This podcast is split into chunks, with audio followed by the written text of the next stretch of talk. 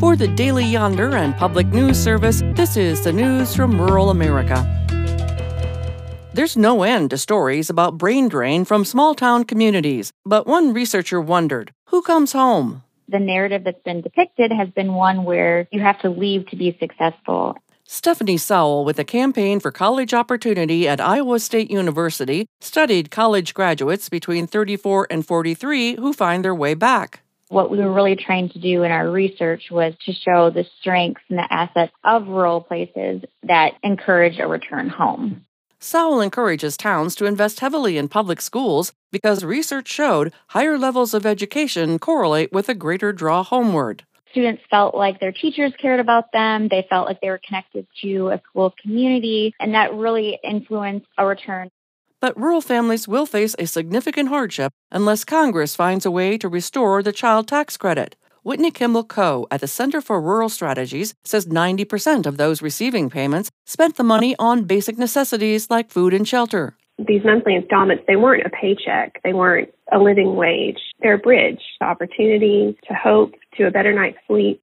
The tax credit lifted more than 4 million American children out of poverty, according to Columbia University. Of the 500 counties with the highest rates of low income children, 432 are rural.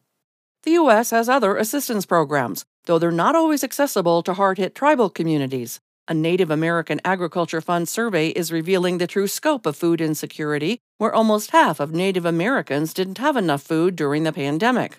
It's a long standing issue, and then it was made so much worse by COVID. Jerry Henchy is with the Food Research and Action Center. They released the survey along with the Indigenous Food and Agriculture Initiative at the University of Arkansas and you see these stories of the resilience and the results too.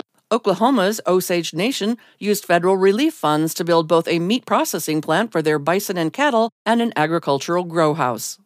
More than a thousand miles west in the Navajo Nation, the sound of bouncing basketballs has finally replaced the wail of sirens taking COVID patients to hospitals. Cronkite News reporter Gabrielle Ducharme documents pandemic recovery in Chinle, Arizona seeing the impact that all of that loss has had, and you see the amount of resilience.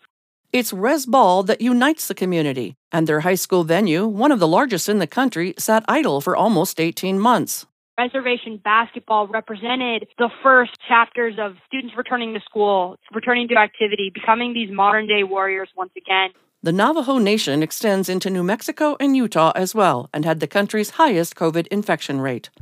For the Yonder Report and Public News Service, I'm Roz Brown. For more rural stories, visit dailyyonder.com. Hi, I'm Jennifer Mooney.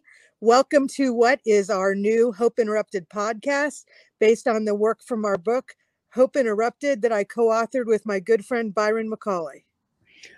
Hey, Jennifer, you know, I'm looking forward to this podcast as much as I was look, looking forward to writing this book with you.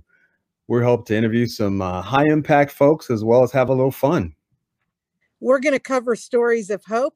To learn more about our podcast and our book, please visit www.hopeinterrupted.com.